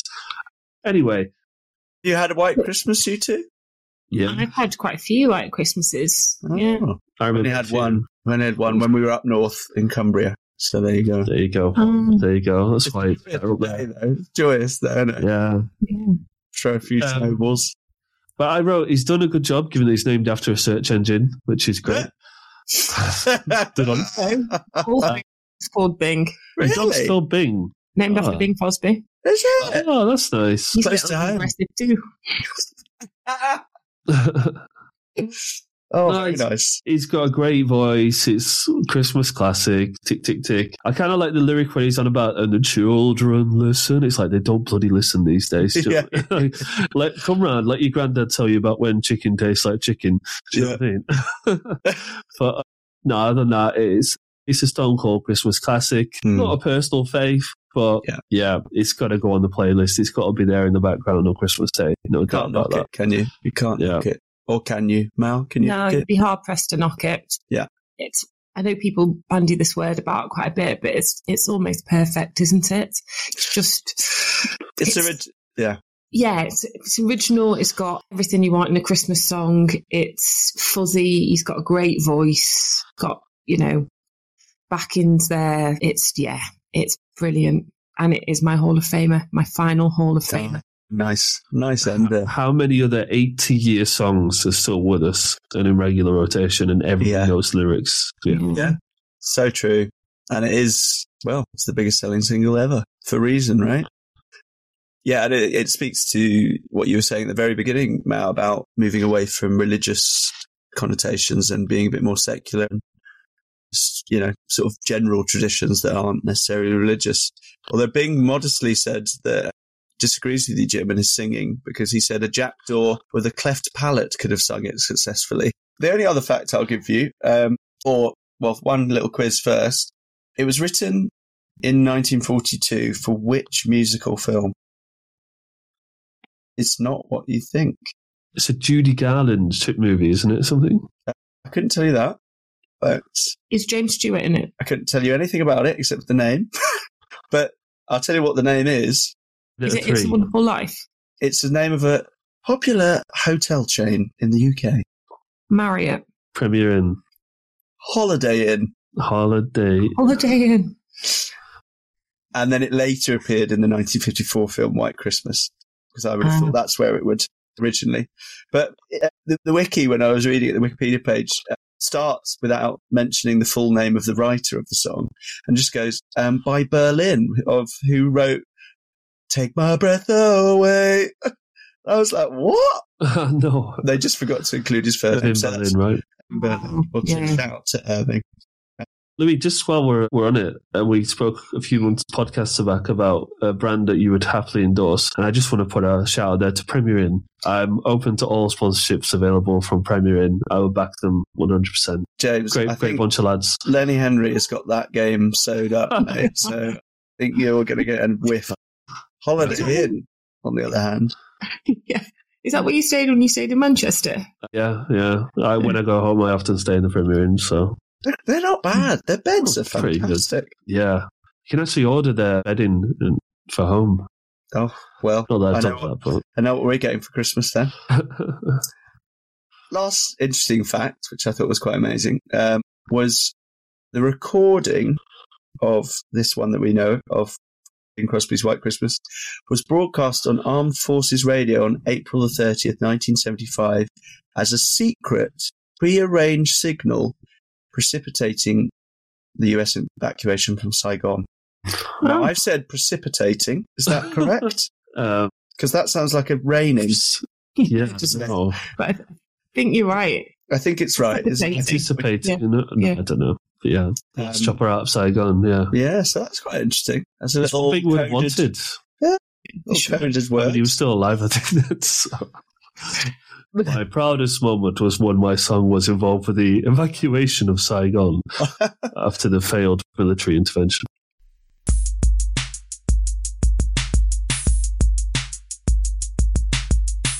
We were going to say our most famous favourite Christmas song and our least famous I was going to say Christmas underrated Christmas song as well. song. Okay, they're different things. Hmm. You could say what you want, Mal. Say your favorite and say your least favorite. I'll say my favorite and my underrated one. Okay, Okay, go ahead. Fairy Tale in New York, very boring. of course. And underrated one is Hurts. All I Want for Christmas is New Year's Day. I think that's a really Ooh. good one. And I like it because it's when you've had a bad year, and the whole Mm. song's about you've had a bad year, and all you want for Christmas is New Year's Day. You just want to get on with it, have a new start, fresh start, and it's it's just it's a good song that one, a good modern classic in my opinion. Probably not well listened to, but Hmm. I'd recommend checking it out. Hurts. All I want for Christmas is New Year's Day. I'll do that next. You can send it us after this. Yeah, I do. How about you, Mal? Um, I just started listing, to be honest. I went off. There's so many. Has anyone heard Perry Como's Christmas Dream? Features No. a German, fe- features a German child's choir, which is just Oh, that's beautiful. Yeah. Absolutely beautiful. I'll send you. Oh, that's Um, nice.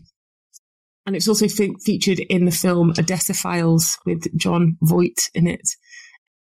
Must Be Santa by Bob Dylan. It's quite great, um, Mhm. but it's also quite hectic. Um, Mhm. Yeah. There's two other honourable mentions for you. Well, nice. I think, yeah, well, my favourite one, as mentioned, is E17. Not the biggest fan of the Mariah Carey one. It's obviously the, by the way, probably I think the biggest earner uh, per year. Yeah. How much are we Um, talking? So I think it's more than Slade. I think it's nearing the 600 mark. Mm. Don't quote me on it, listeners. But yeah, Fairy Tale of New York, obviously. And R.I.P. Shame. Your man, uh, Shane. I've forgotten his name. Yeah. uh, Shane MacGowan. Shane MacGowan. Yeah. Oh, Christmas wrapping by the waitresses. That's a good one. That's an under. Mm. Oh, yeah, that's Yeah. on my playlist. It's a good one, yeah. An unheard of one that I came across amongst doing all of this was someone I'd never heard called Solomon Burke and Presents for Christmas. So that's uh, That's Louie's little shout out Maybe we Mm. should just knock up our Christmas choices and put them on a playlist on the page. as yeah. well. Yeah. Mm. That'd be lovely, wouldn't The it? That Now Lovely little gift. podcast. That's our gift unofficial- to you, listeners, on this Yeah. Christmas podcast. The unofficial Christmas list. We wrap up by ri- wishing our listeners the very best of Christmases. We certainly Happy shall, Year. and we should also just quickly give the album a grade, James. I think if you got this, I'm going to give it A minus. It's a very good Christmas album. Agreed.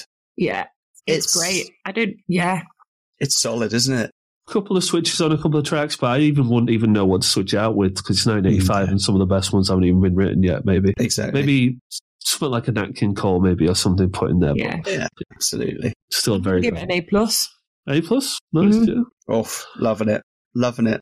Well, Merry Christmas, one and Merry all. Christmas, everyone. Tell a Merry friend if you enjoy the podcast.